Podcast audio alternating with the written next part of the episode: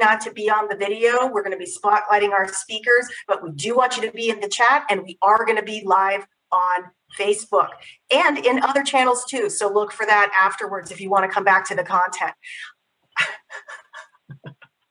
Someone is coming to us from their car. That's where we are. Focus, Sarita. this is the industry's team meeting. This is why uh, it is. It feels very good to be in these forums. Friday Forum is all about being here. We do this for you, and it is all from your friends at PRSA Silicon Valley. And if you're not familiar with us, check us out on all the socials as well as our website. And if you'd like to get more connected and work with us, that's right. We're volunteer, and we do this because we love you. Um, please do get connected to us. DM us right here in the chat or find us everywhere that you are on social media. Um, thanks again to everybody for joining. And um, I'm actually going to just let this go for a couple more minutes. I want to make sure everybody can get in. Uh, I understand that people are still joining. Claire, welcome. Alejandra, Sarita, love that you're coming in from the car. Francis, Kevin, we haven't met yet, but I hope we do on LinkedIn. Uh, recruiters, um, thank you for all of you being here, guests. Uh, please do put your own LinkedIn in the chat so people can DM you directly, and they or and or go to your websites. I know that you guys spend a lot of time on that as well. Want to make sure that we're able to connect you. Thanks very much, everybody. And what I'm going to do, at the same time, welcome, welcome it is good to have you. Here's who you're going to hear from today. You're going to hear from Judy Cushman, Judith Cushman and Associates, uh, a well-known firm. Jennifer Deutsch, Russell Reynolds, Kim Hunter, KLH and Associates, and Peter McDermott from Korn Ferry are all here for you, talking about the jobs market. And guess what? This is going to be moderated by one of our board members, Karen Smythe. I see you out there let's get you pinned up and let's get this conversation started. Uh, but first, I want to make sure that you all know Karen Smythe. Not only is she the executive producer uh, for PRSA Silicon Valley's Friday Forum, and we've done almost 70 of these. 70 70 um, tons of content on the internet podcasts. You can always come back to this. Don't forget easy to find us. Um, karen um, thank you for joining us since I think you started working with us right in 2020. And yeah, it was for a while doing, you're heading up content for North Northwest Venture Northwest. Right? Uh-huh. Northwest Venture. Yeah. Mm-hmm. and so in that world too. uh, why do you do this? Tell us why, and then let's get to your intros for our guests. Awesome. Well, thank you, Vanessa, and uh, welcome to our guests. And uh, thank you to everyone. I can see, I love seeing all these faces online as well joining us today. Um, we have an incredible crew of recruiters. Um, I mean, it's the dream team here for in the communications industry. So we've got Judy Cushman. She is very active in PRSA Silicon Valley. Uh, she supports our sponsorship program as well as DEI program. She's president of her own firm, Judith Cushman and Associates, and we'll be putting her LinkedIn as well in the chat so you can connect with her. We've got Jennifer Deutsch. She's an executive search and assessment consultant with Russell Reynolds. Uh, she's got great experience as well on the, the client side, working for Visa as well as Fleishman Hillard. We've got Peter McDermott. He is the senior client partner for corporate affairs at Korn Ferry. And uh, he's a seasoned communications recruiter um, based in New York. Uh, and Kim Hunter, he is uh, let's see trying to think if this is the second or a couple times you've been you've joined us um, he is the managing partner at klh and associates and he is chairman and CEO of the LaGrant Foundation, which is a nonprofit organization providing minorities with scholarships and professional development opportunities. So again, dream team. So this is this is the place to be right now. Um, I'm going to start off with. I know we were just before we were kicking this off today. We were talking about the quote unquote new normal, and um, I'd love to hear from you um, what has been really the most dramatic shift uh, in recruiting in the last, I guess, year and a half. Uh, I don't know, Judy, do you want to start out? Sure. Um, I, I also have to say I'm a little bit of a renegade. So I, um, to my mind, what's happened is there's been a huge shift in in what I call the power center in the recruiting field, and that is it's the power of the individual as opposed to the power of the hiring organization. Mm-hmm. And as a result of this quote new normal, which I I see I keep saying drop the normal. yeah, it's new.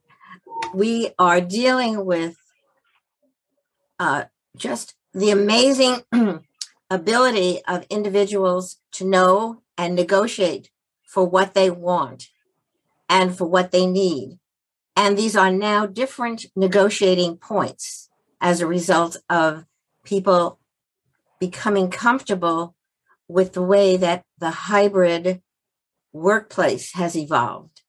And my point amongst all these things is because it empowers individuals oh. to to make these demands and to be smart about the kinds of opportunities that they need to prepare for that they that people who are job searching have a greater responsibility for being thoughtful about what they need to ask for mm-hmm. because i have i call it be careful the chinese province be, uh, um, the the, uh, the chinese phrase that says be careful what you wish for because you'll get it and i think that's my really thematically the the shift that i think we have to be very joyful about on the one hand, but very responsible about on the other. And I think it's it really, real and what we're asking for now is different. So the whole this is normal. This is now normal and this is new. So that's my my my beginning. Let's look at it differently yeah. now. Yeah. So um Jennifer, do you have anything else to add on top of that? Oh, your sound might be off.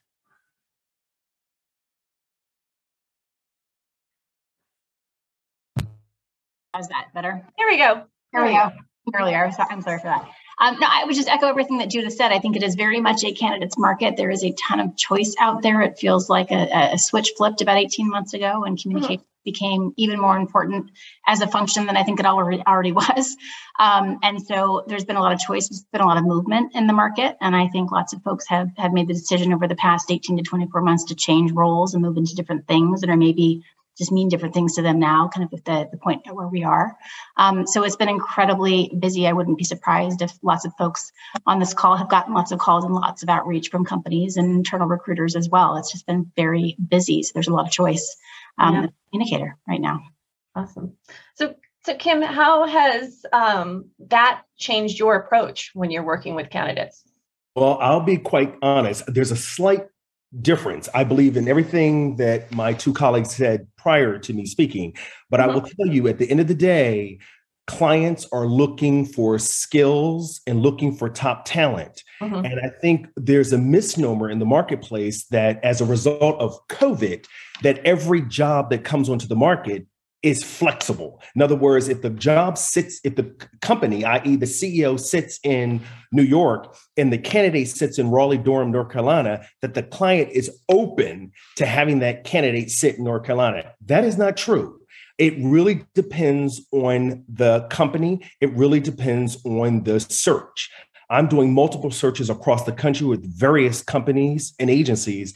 And at the end of the day, there is less flexibility in terms of where you sit. So I like to, uh, to, to I like to really really put a focus on it really depends on the client because uh-huh. I think I'm dealing with a lot of candidates who think they can sit in um, Biloxi, Mississippi, and the and the client sits in Memphis, Tennessee, and the client is okay with that. That is not necessarily true. It really varies from client to client. So I like to really manage expectations when searches are taking place. And while there is a opportunity for candidates to have that driving force to drive what they want, at the end of the day, it's a competitive market. And while the candidate thinks they are the hottest thing that exists in the market, there will always be competition. Yeah. Yeah. So, um, Peter, I'd like to ask you that. Um, do you think that that that uh, remote work very? I mean, the as far as companies go, do you think that that is more dependent upon how senior the person is? I mean, is I would imagine possibly if you're more junior, they might be have more flexibility, or is that not the case? I just think it's more case by case depending on the organization. You know, Mm-hmm. ha- half of our clients are back in the office. We have to tell candidates that they need to be fully vaccinated, show us the card before the interview if they want to go in for an in person interview. And, you know, we, we just have to be very direct and, and cards on the table about that. The other bucket, though, won't even put a uh, location on the position description, which was unheard of before, you know, COVID. So that is a bit of a shift with some organizations that are like, you know, deciding that this is a time to let up on some overhead, get rid of some unneeded real estate, and you know, provide flexibility. And it's helping with the talent wars because there are folks with families that want to stay with their school systems and you know there are remote opportunities but it's not you know it's not all of them there are a lot of them that are back in person and you know are, are on the other side of the spectrum Yeah. And and what about I'm gonna I'm gonna continue this with you. Um, what about uh, geography based compensation? Is that I know that was initially a lot of talk was around that, but I haven't heard anything recently about that. It seems like there was Yeah. a bit of a blowback. for anyone we did hear about organizations where if they did go remote and they found out that people had moved far away and were no longer in manhattan that unless they came back to the geography they were going to have an adjustment on compensation uh, i like you didn't hear about anyone following through on that and it may be because we are all you know we all have so many open headcounts within our organizations and you know no one wants to rock the boat too much. Uh, so you know we're, we're I, I did not see any action there either. Yeah, yeah.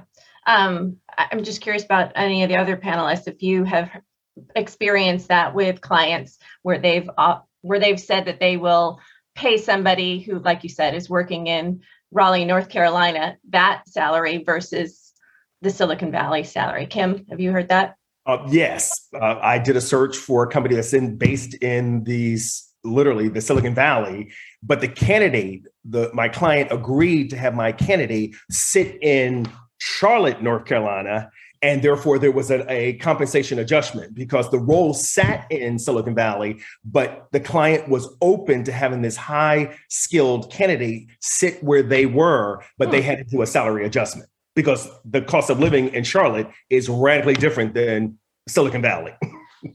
For sure, for sure. Charlotte's Um, getting up there though. Um, and what about uh, company benefits to compensate for that?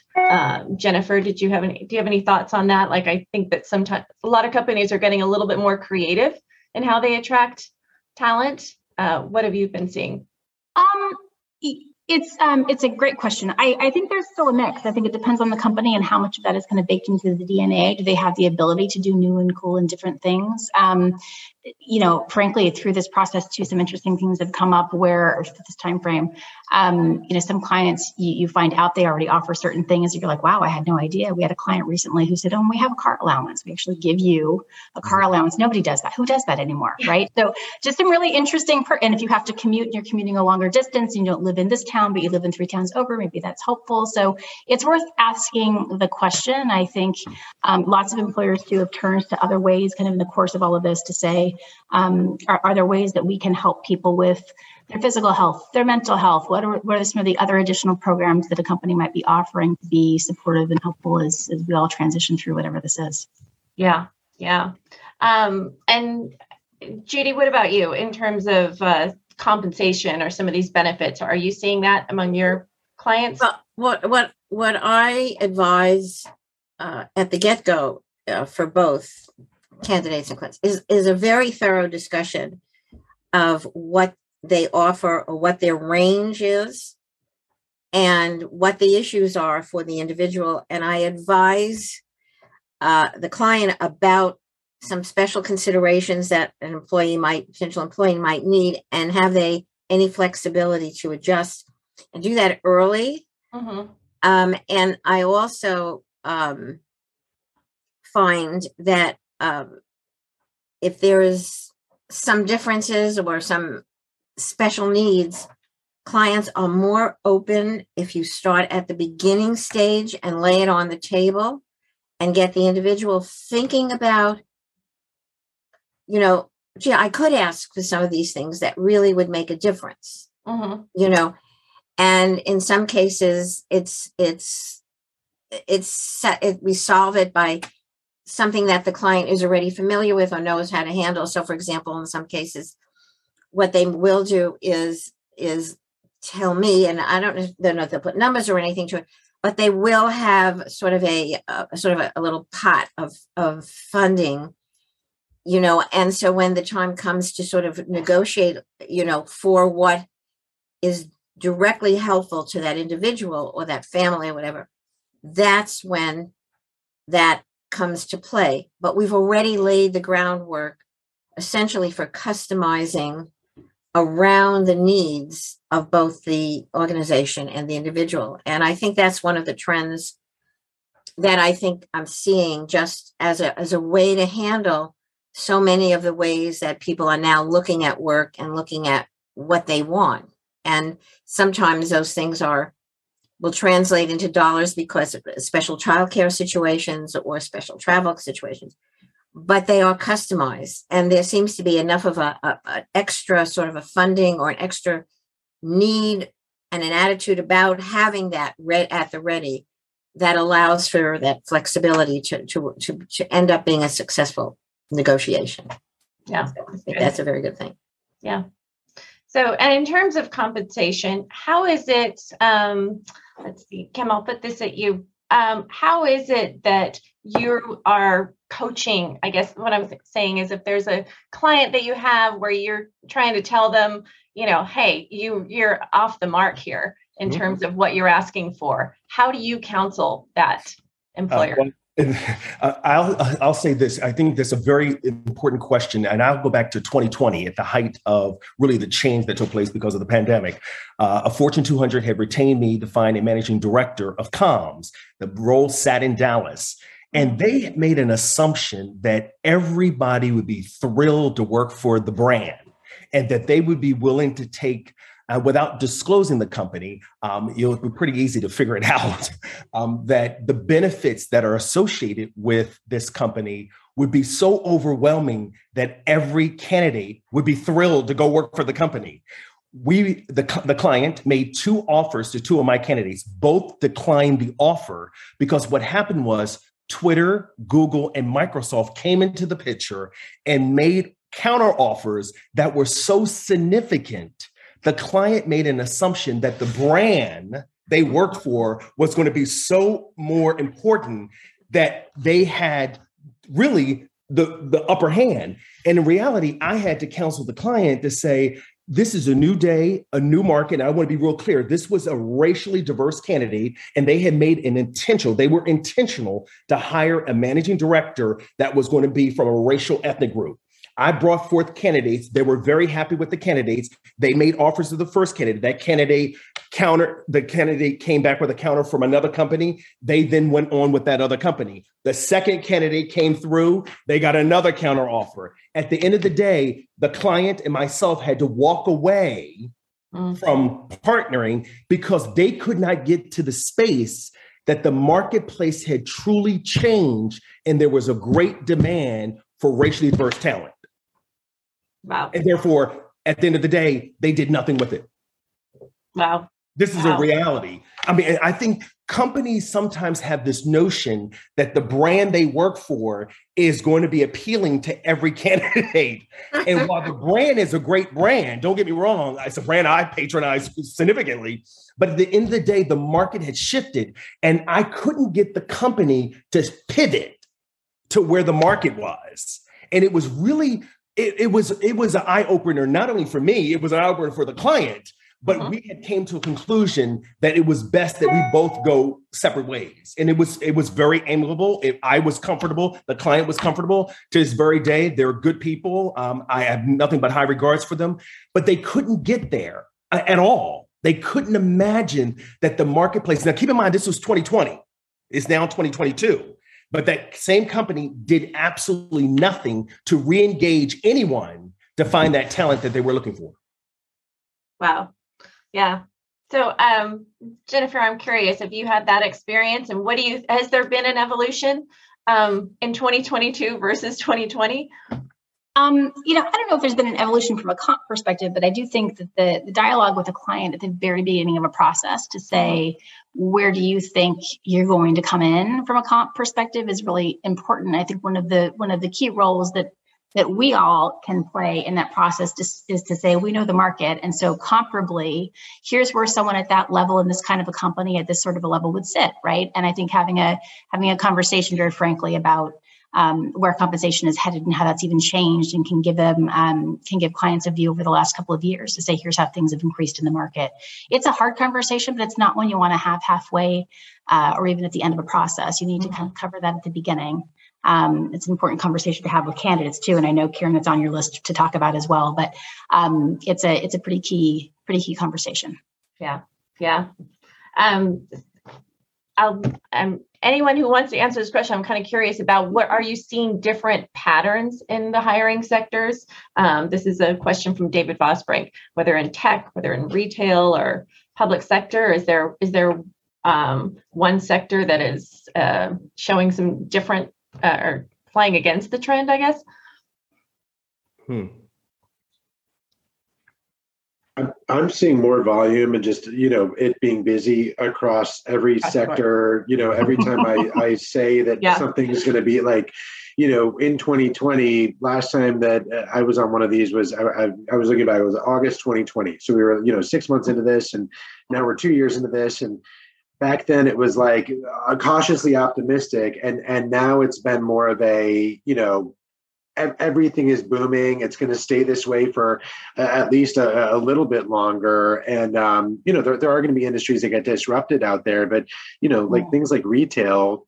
Retail does not seem to be going away, even with COVID and all of the disruptions that they've had. You know that that's an area where we're still seeing a lot of activity. I don't know if I would have seen, uh, you know, said that two years ago confidently. Wow. Yeah. Um, so what about um, I think we we can talk a lot about this one is LinkedIn. Um, so what are you know how is it and I'd love to hear from all of you on this one. Um, how is it uh, that you use LinkedIn? Uh, Judith, do you want to start? I, I think I have the most controversial approach. to I, I I've said, is LinkedIn a strategy or is it a tool? Mm. And in my mind, it's a tool. And I think in too many minds, it's a strategy. And um, I see you you nodding yes, Mhm. absolutely. Mhm. I will give you an example. I was quoted. I, you know, I was interviewed for on one of these things because, and I explained how I use link, how I didn't use LinkedIn. I particularly did not use LinkedIn, and I'll give you this because I think it's an important story. Um, I paid. I was very curious, and I started. It was also in January, and I think anyone is who's really curious about it.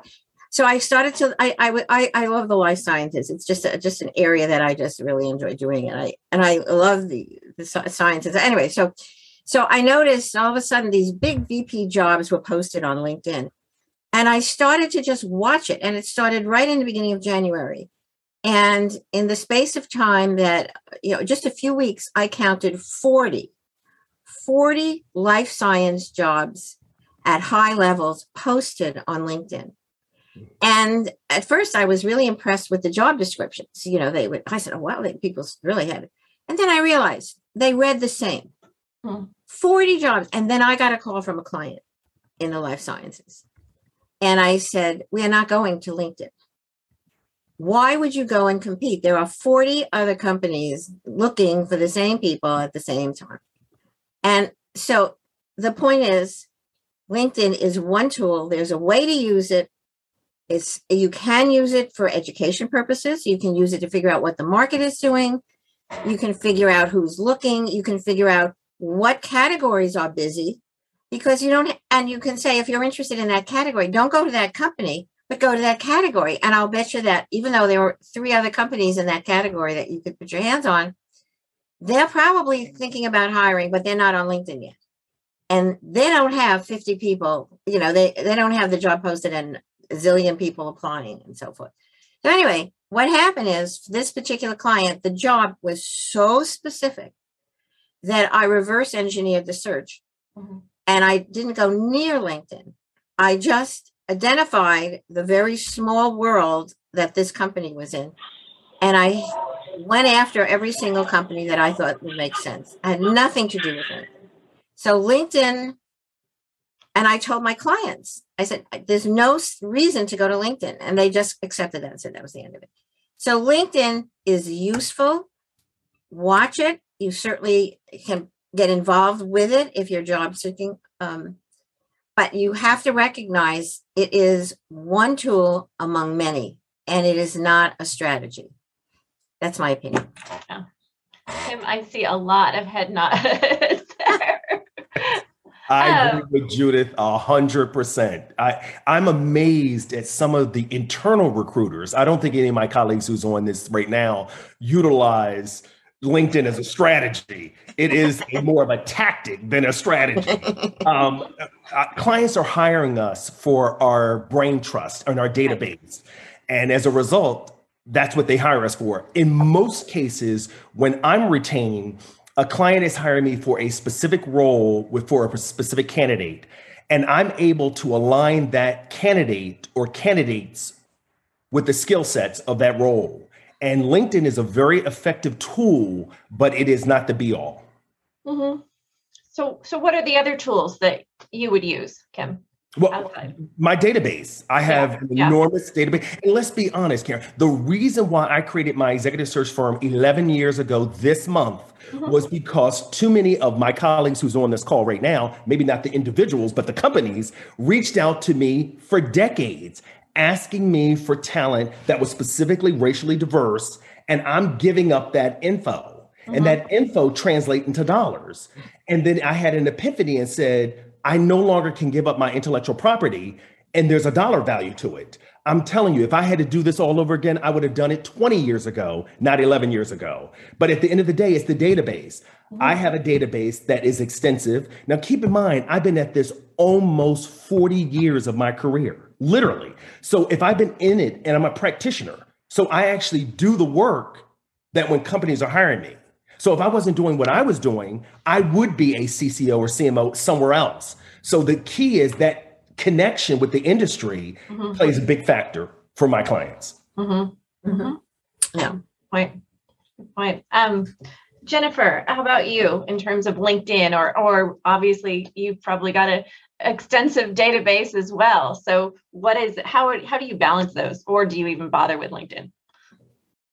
Very additive, right? I think from a recruiter perspective can be very helpful and informative. Um, we tend to use it more for research. Typically, the people that we're reaching out to, we know anyway. Um, but it's sometimes helpful just to see if you don't have a resume on somebody, you're trying to understand, and somebody just make a hot. It's a good research tool. So the flip of that is obviously the advice would be keep it updated, um, put the appropriate amount of content and context in there about what you do and what you have done. It's it's it's very helpful if a recruiter doesn't know you. That's typically the first place they'll go if you're not in the database. But it's additive. It's not the only tool, and it's not the primary tool. Mm-hmm. Mm-hmm. Peter, what would you say about that? So, you know, I agree with everything that's been said in terms of, you know, if, uh, one of the one of the reasons why we have a bit of career security is because a lot of internal recruiters only use LinkedIn and it's like, you know, throwing a bunch of wet noodles at the wall to see what sticks. It's not Mhm. really, you know, building a relationship and, you know, s- cultivating something where, you know, you're matching up an opportunity with someone and their, you know, career motivations and what they want to do. Um, you know, anyone who's working in in this kind of executive search or we're retained for a project, it is very specific and you can't just, you know, cast a wide net and and hope something sticks. Um, so I, you know, I recommend to use LinkedIn to build your own personal profile. Uh, you know, sh- showcase your, you know, if you have research or thought leadership or you know a perspective to share. It's very easy to reshare other people's thought leadership. Uh, you, you know, and adding your own comment to that. Uh, you know, that's that's a lot of what I do in terms of just just sharing other publications out there. Um, and you know, it's it's uh, it's interactive. It's great, but it's not really the the end all be all for finding a new role. Mm-hmm. So um, yeah, I mean, it, it is what it is. So, yeah. Yeah. So no, I think that's a really good point about um, definitely, you know, having a point of view online and giving something for people to to get an idea of who you are. So um, so in terms of, of this database that you know we talk about, um, how is it that someone can even get on your radar if if they're looking? Um, Kim, do you want to chime in there? Because I know you sure. say you have a very extensive database, but I want to make I want to know I want to let candidates know how they can be really seen if if they're you know not in your database. Well, one is cultivating, and I'll use that term that Peter said, is cultivating relationships. I mm-hmm. always tell people it is important to not always reach out to an executive recruiter when you're looking for a job. Mm-hmm. It is always very helpful to spend quality time with executive recruiters to talk about their vision, their skill sets, some additional courses they may have taken, some additional executive training they have taken, an additional degree that they may have earned, or a promotion that has taken, or just to keep us posted. Um, I, I got to believe at the end of the day that if somebody's interested in learning about moving forward in their career, there's certain avenues that they can take. I mean, I'm a senior practitioner, been at this longer than I care to, but I'm always reaching out to colleagues, whether they have retired Uh, for example, Mike O'Neill is one of my dream human beings in the industry. Mike O'Neill retired from American Express. Mike and his wife are close friends of mine. I keep in touch with him. He, he always wants to know what's going on in the industry. And he will reach out to me and says, Kim, there's a gentleman that was on my staff at one time who is looking to make a shift but I want to be, be, very confidential about this to get some insights what's happening in the marketplace. But part of it is really keeping your ears and eyes open to what is out there in the marketplace. And I tell people a really my ideal candidate is a candidate that has self-awareness, someone who clearly knows he, who he or she is, know their strengths, and their developmental areas because at the end of the day we all have developmental areas. And i'm always baffled when i'm talking to candidates when they reach out uh, regarding a search i'm doing and they talk about why they're the best candidate for the job. And when i'm asking deep questions about the spec sheet the spec sheet that's been created by me and my company and how does that align with your specific skill set? And talk to me about where you have gaps and when I'm always amazed at candidates who feel they have no gaps, and then I have to step back and say, can we talk about my gaps? So I then walk through my three specific gaps of my career. And I said, these are mine. And I'm comfortable articulating it. And you're telling me you have none. That really tells me a lot about the candidate.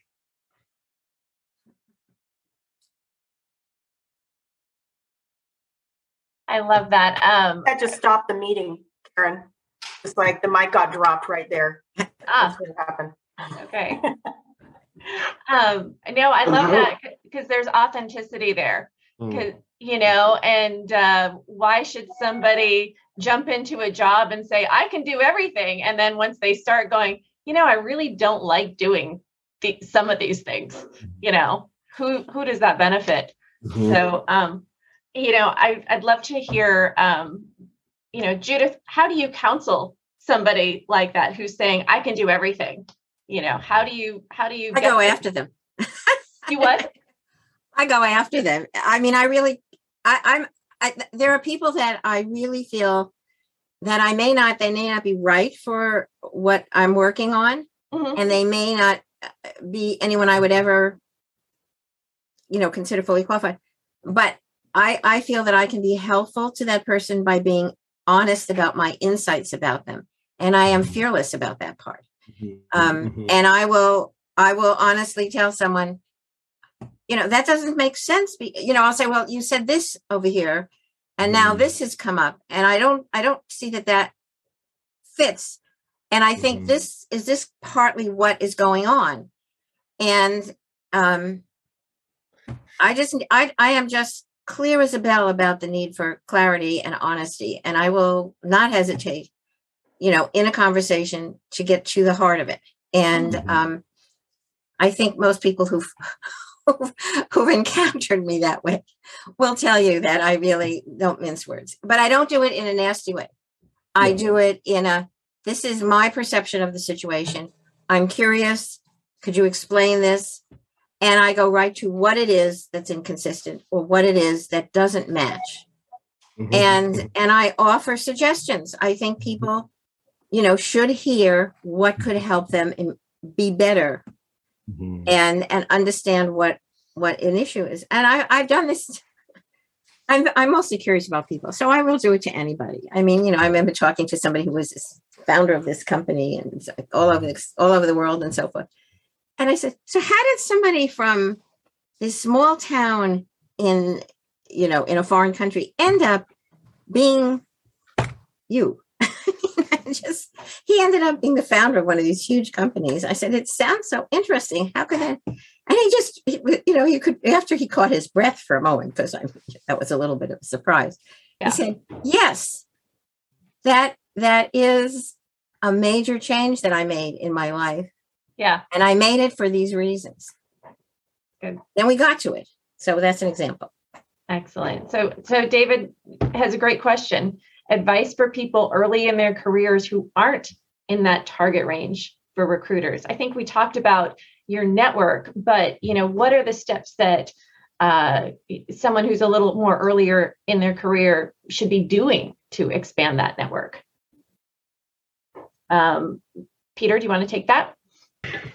Yeah, well, I mean, this goes hand in hand with how to get in front of us and how to get in the database and get to know us. You know, the, the best time to get to know, you know, an executive search network or even your peer network will that will be just as supportive in terms of a you know a career search uh, is when you're not looking and when you are early on in your career. And, you know, mo- when we look at most of our successful placements, they're people that we've known for years and years that have said no to, you know, the first nine things that we called them about, but we've just, you know, had that back and forth for a while. And, you know, when we find that right fit, it, it's a, it's a truly perfect fit and it works out really well because we've had that long-term relationship. Uh, earlier in your career, I mean, you you you should network with us but again going back to the the peer relationship mm-hmm. uh, you know career mentors folks that help you with your uh, you know your your transitions they're not always at an executive search firm uh, mm-hmm. uh, you know a lot of times you you do lean on your consultancy network or your agency network or you, you know you get a, uh, involved with different industry groups uh, this is a very supportive community it's not as competitive as if you were in you, know finance or something and there's a lot of support to, to be found there yeah yeah.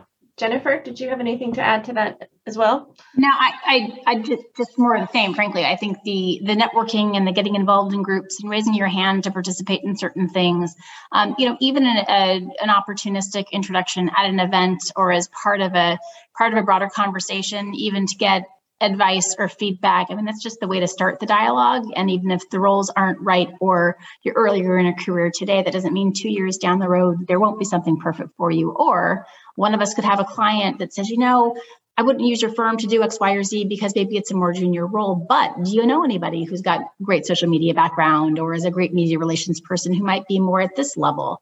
Um, and it's it's just good to be kind of part of that network and part of that consideration set across yeah. the board. Yep. Yeah. Um, we have another great question in chat. Um, Judith Garcia is asking about advice for new college grads in PR and communications.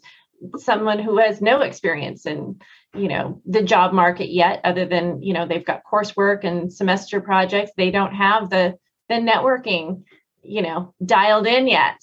Um, Kim, I know that you work with a lot of uh, up and coming PR uh, folks. What would you say to that person? Let's start with PRSA. This is a PRSA function. Mm-hmm. I think at the end of the day, is, is building those relationships, get involved with the local chapter. And then when I say get involved, I mean really get engaged. In other words, yeah. raise your hand to participate in a committee, raise your hand to get to take a leadership role. And, and I, I, I tell people I, I cannot emphasize enough as you are so junior, it is important to step out of that uncom- that comfortability and ask for participation. Ask to raise your hand and say yes that's what i want to do. Um, and I, I, cannot tell you, I, I, tell people one of the best things I learned early on in my career are elected officials. And I always tell people, particularly the senior level comms people, hmm. what makes them different than some of the others. And when you look at them, many of them have had public affairs, government relations experience. Mm-hmm. So I started out in that area. So I have learned early when you walk into a room and you're uncomfortable, you stand to the side and you canvass the room and you take a deep breath and you just do a beeline into the room. And when you see an elected official go to a table of 10 or a table of 12, what they do is they handshake everybody's hand. This is all private to co- prior to COVID. Shake everybody's hand, even not knowing them. Get out of that comfort zone yeah. and really take risks and introduce yourself. Mm-hmm. Make yourself known. Now, I'll put a caveat, Judith. I, you're asking this question. You're new and you're coming in. Be very mindful of people's schedules. Be very mindful of people's workload because I've seen this happen with my board, which Peter um, serves on the board of the LAGRANT Foundation. And I've seen many of our, and these are my words, many of our kids want to get access to our board members.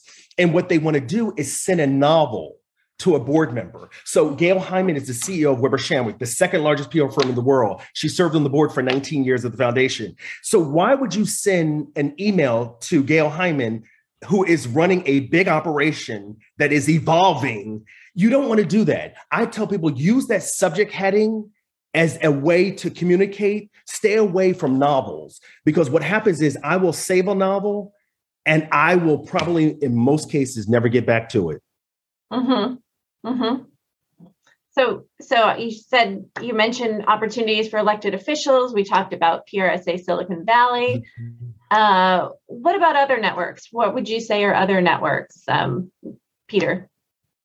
Yeah, for for new graduates, I mean, there is a huge talent shortage at that level of strong writers, folks that want to get into public relations, journalism, communications, and there are great training grounds where you know you can get a, a full-time paid entry-level internship or uh, you know initial role with uh, you know a boutique like you know Prosek partners or brunswick or and, and just get you know a, a real great diverse uh, set of experiences across different clients different industries before you have to pick what you know what your specialty is going to be uh, mm-hmm.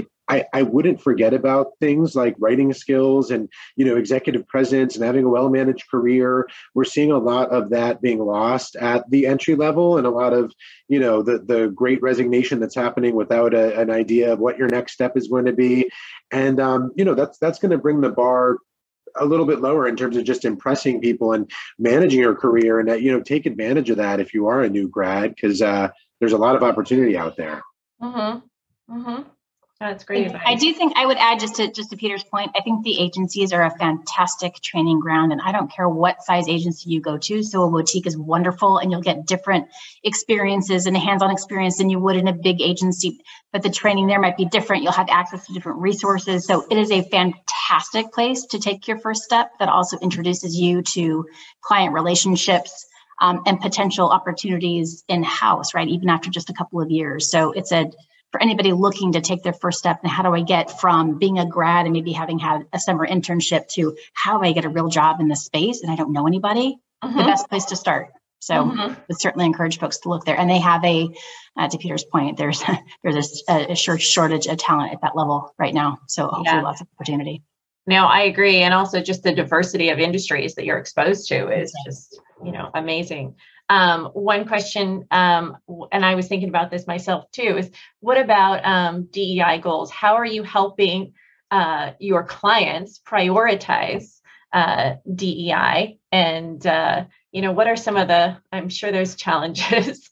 Um, you know, how do you counsel them uh, in terms of um, you know some of their commitments that they've made and making sure that they're walking the walk?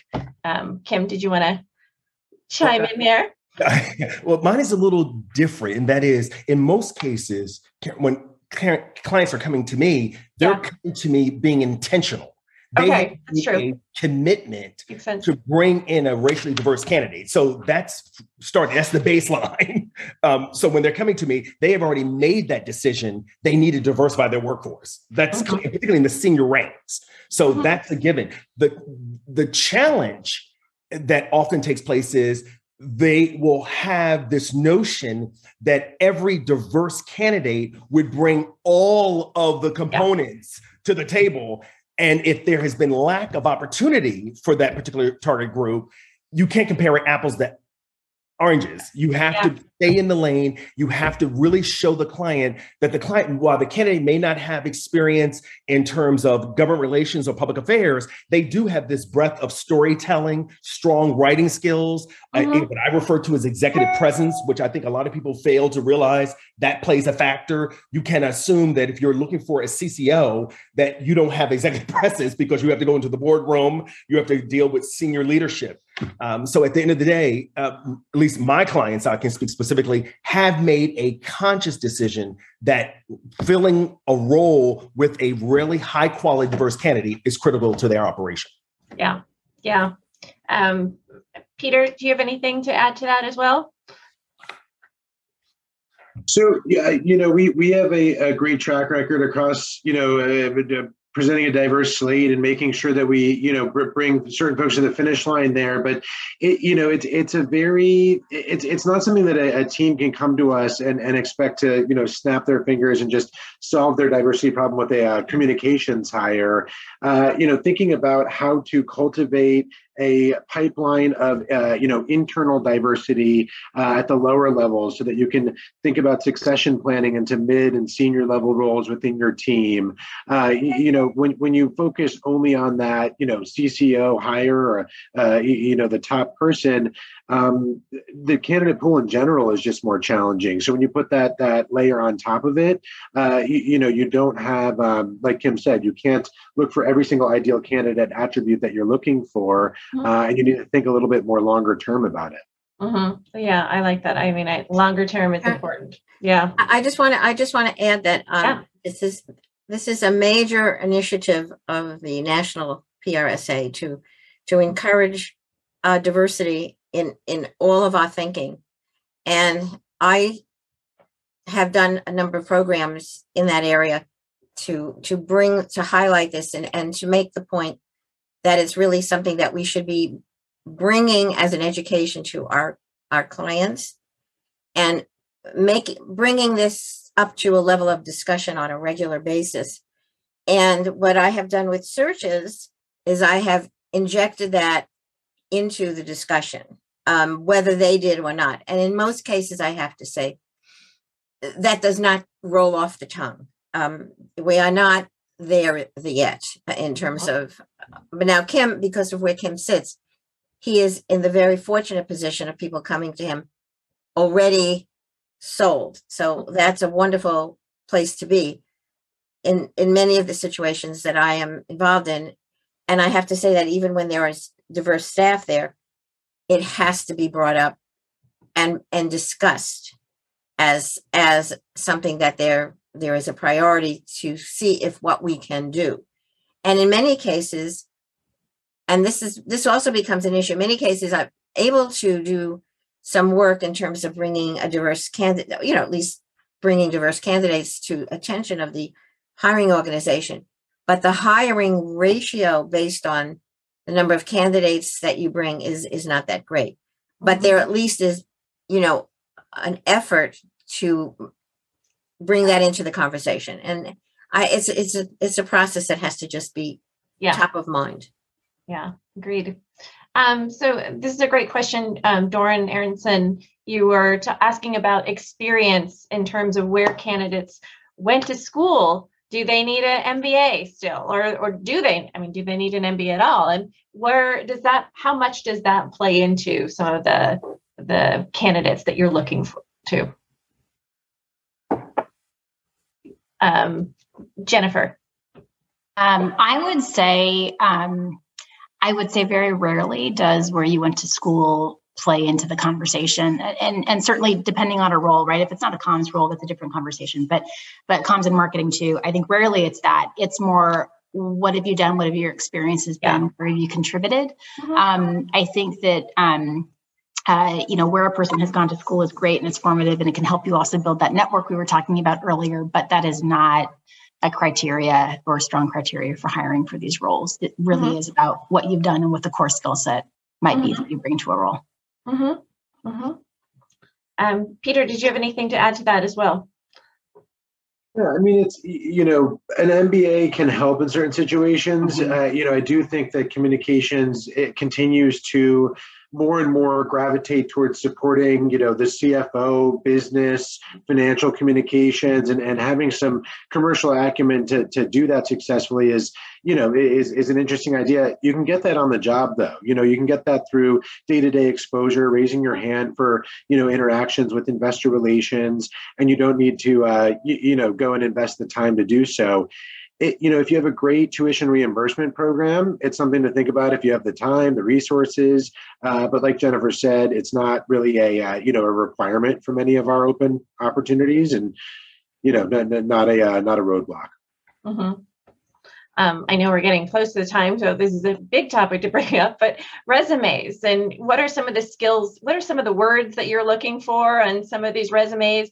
And if you're an, uh, more senior in your career, I'd love to hear a little bit about, you know, editing your resume. Do, are we, you know, that's that's always. I know that you can go both yeah. ways on that. People want to put everything on there, or they it's like just the first last ten years. Um, what do you think about that, Kim? Well, I can tell you, thank you, Karen, because this is an area that I just had with a couple candidates. I'm doing a couple searches right now where I'm literally inundated with resumes and I tell candidates all the time when you're in, interacting, and I'll speak for me, I won't make this generic in terms of all executive recruiters. I said, when you're working with me, assume I'm an algorithm. And what I mean by that is if you are interested in the role in which I'm doing a search for my client, make sure your resume has keywords that's in that position specification. Mm-hmm. And if it's not, assume I, as an algorithm, will kick it out.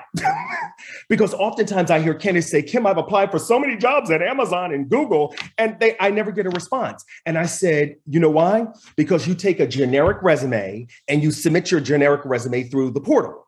There are algorithms there. Now you're dealing with a human being. Mm-hmm. I am an algorithm. And so when you send me your resume, I always tell people adapt your resume for every role you are interested in. And when you adapt your resume and you modify, and I'm not talking about embellishing or lying, be transparent, be very honest, because that is where I have I have discovered candidates that are truly committed and interested in the role I am seeking candidates for. When they take their resume and modify it for the job that I am doing on behalf of my client, uh-huh. because nine times out of ten, when that happens, they rise to the very top not only getting past me, but moving on through the process. Mm-hmm, mm-hmm. So, yeah, so it's really about looking at the job and not just gunning your resume out to everybody and assuming that the, the you've hit the right words, so someone's going to pick it up. Yep. Got it. Mm-hmm. So, um, going into the whole again, going back to the uh, I don't know if it's it's ageism or it's just if you're more senior and you want to appear to be fresh and you start to edit your resume are there any thoughts that you might have on that um, jennifer? Um, look I, I, think it's always important to be transparent. I think if you put a focus um, you know if you've got a longer resume and you're going back 15 or 20 years, um, putting a focus on the last 10, right? And giving more detail up top mm-hmm. um, and keeping those other roles because it's an important part of your story. You don't want someone to pick up your resume and say, well, did they only have 10 What did they do for 10 years prior to that? Yeah. Um, and what did the trajectory look like? So a little bit of detail is important. Mm-hmm. Um, you don't want to have a 10 page resume either. So I think some brevity is, is, is important. But um, I think that the um, uh, I think the ability to provide that upfront detail, especially for the most recent roles, is, is pretty key. Yeah. But don't edit it. Don't shorten it. Don't delete those experiences. They're important to your story. Yeah, definitely. Um, Peter, I see your head nodding as well.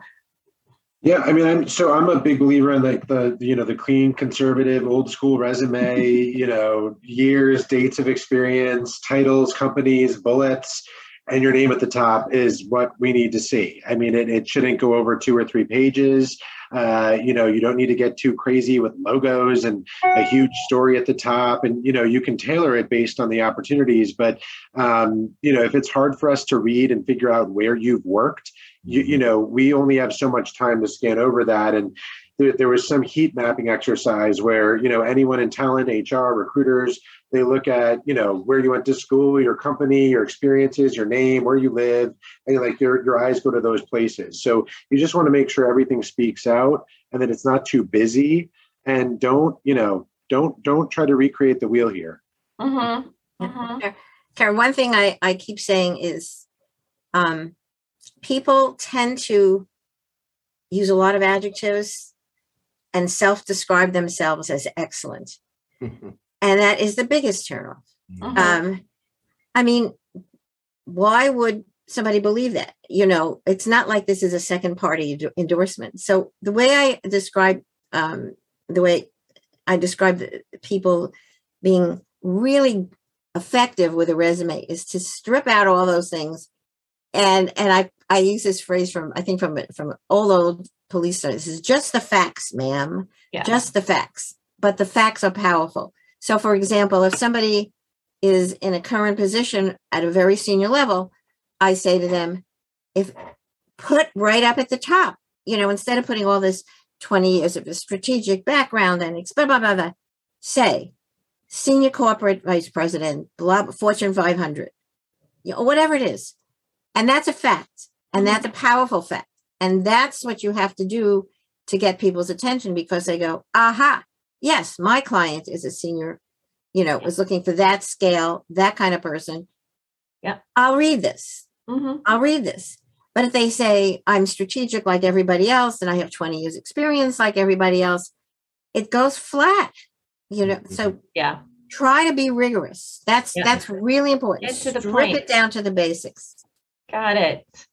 Um, great advice. Great advice. And um, we are hitting the time. I can't even believe this was this went by so quickly. So many things that we still could talk about. Um, but I just want to thank everybody uh, for your time. Kim, Jennifer, Peter, Judy. Um, we'll definitely, if we haven't already done it, we'll be sharing your LinkedIn to all the folks that are on the call.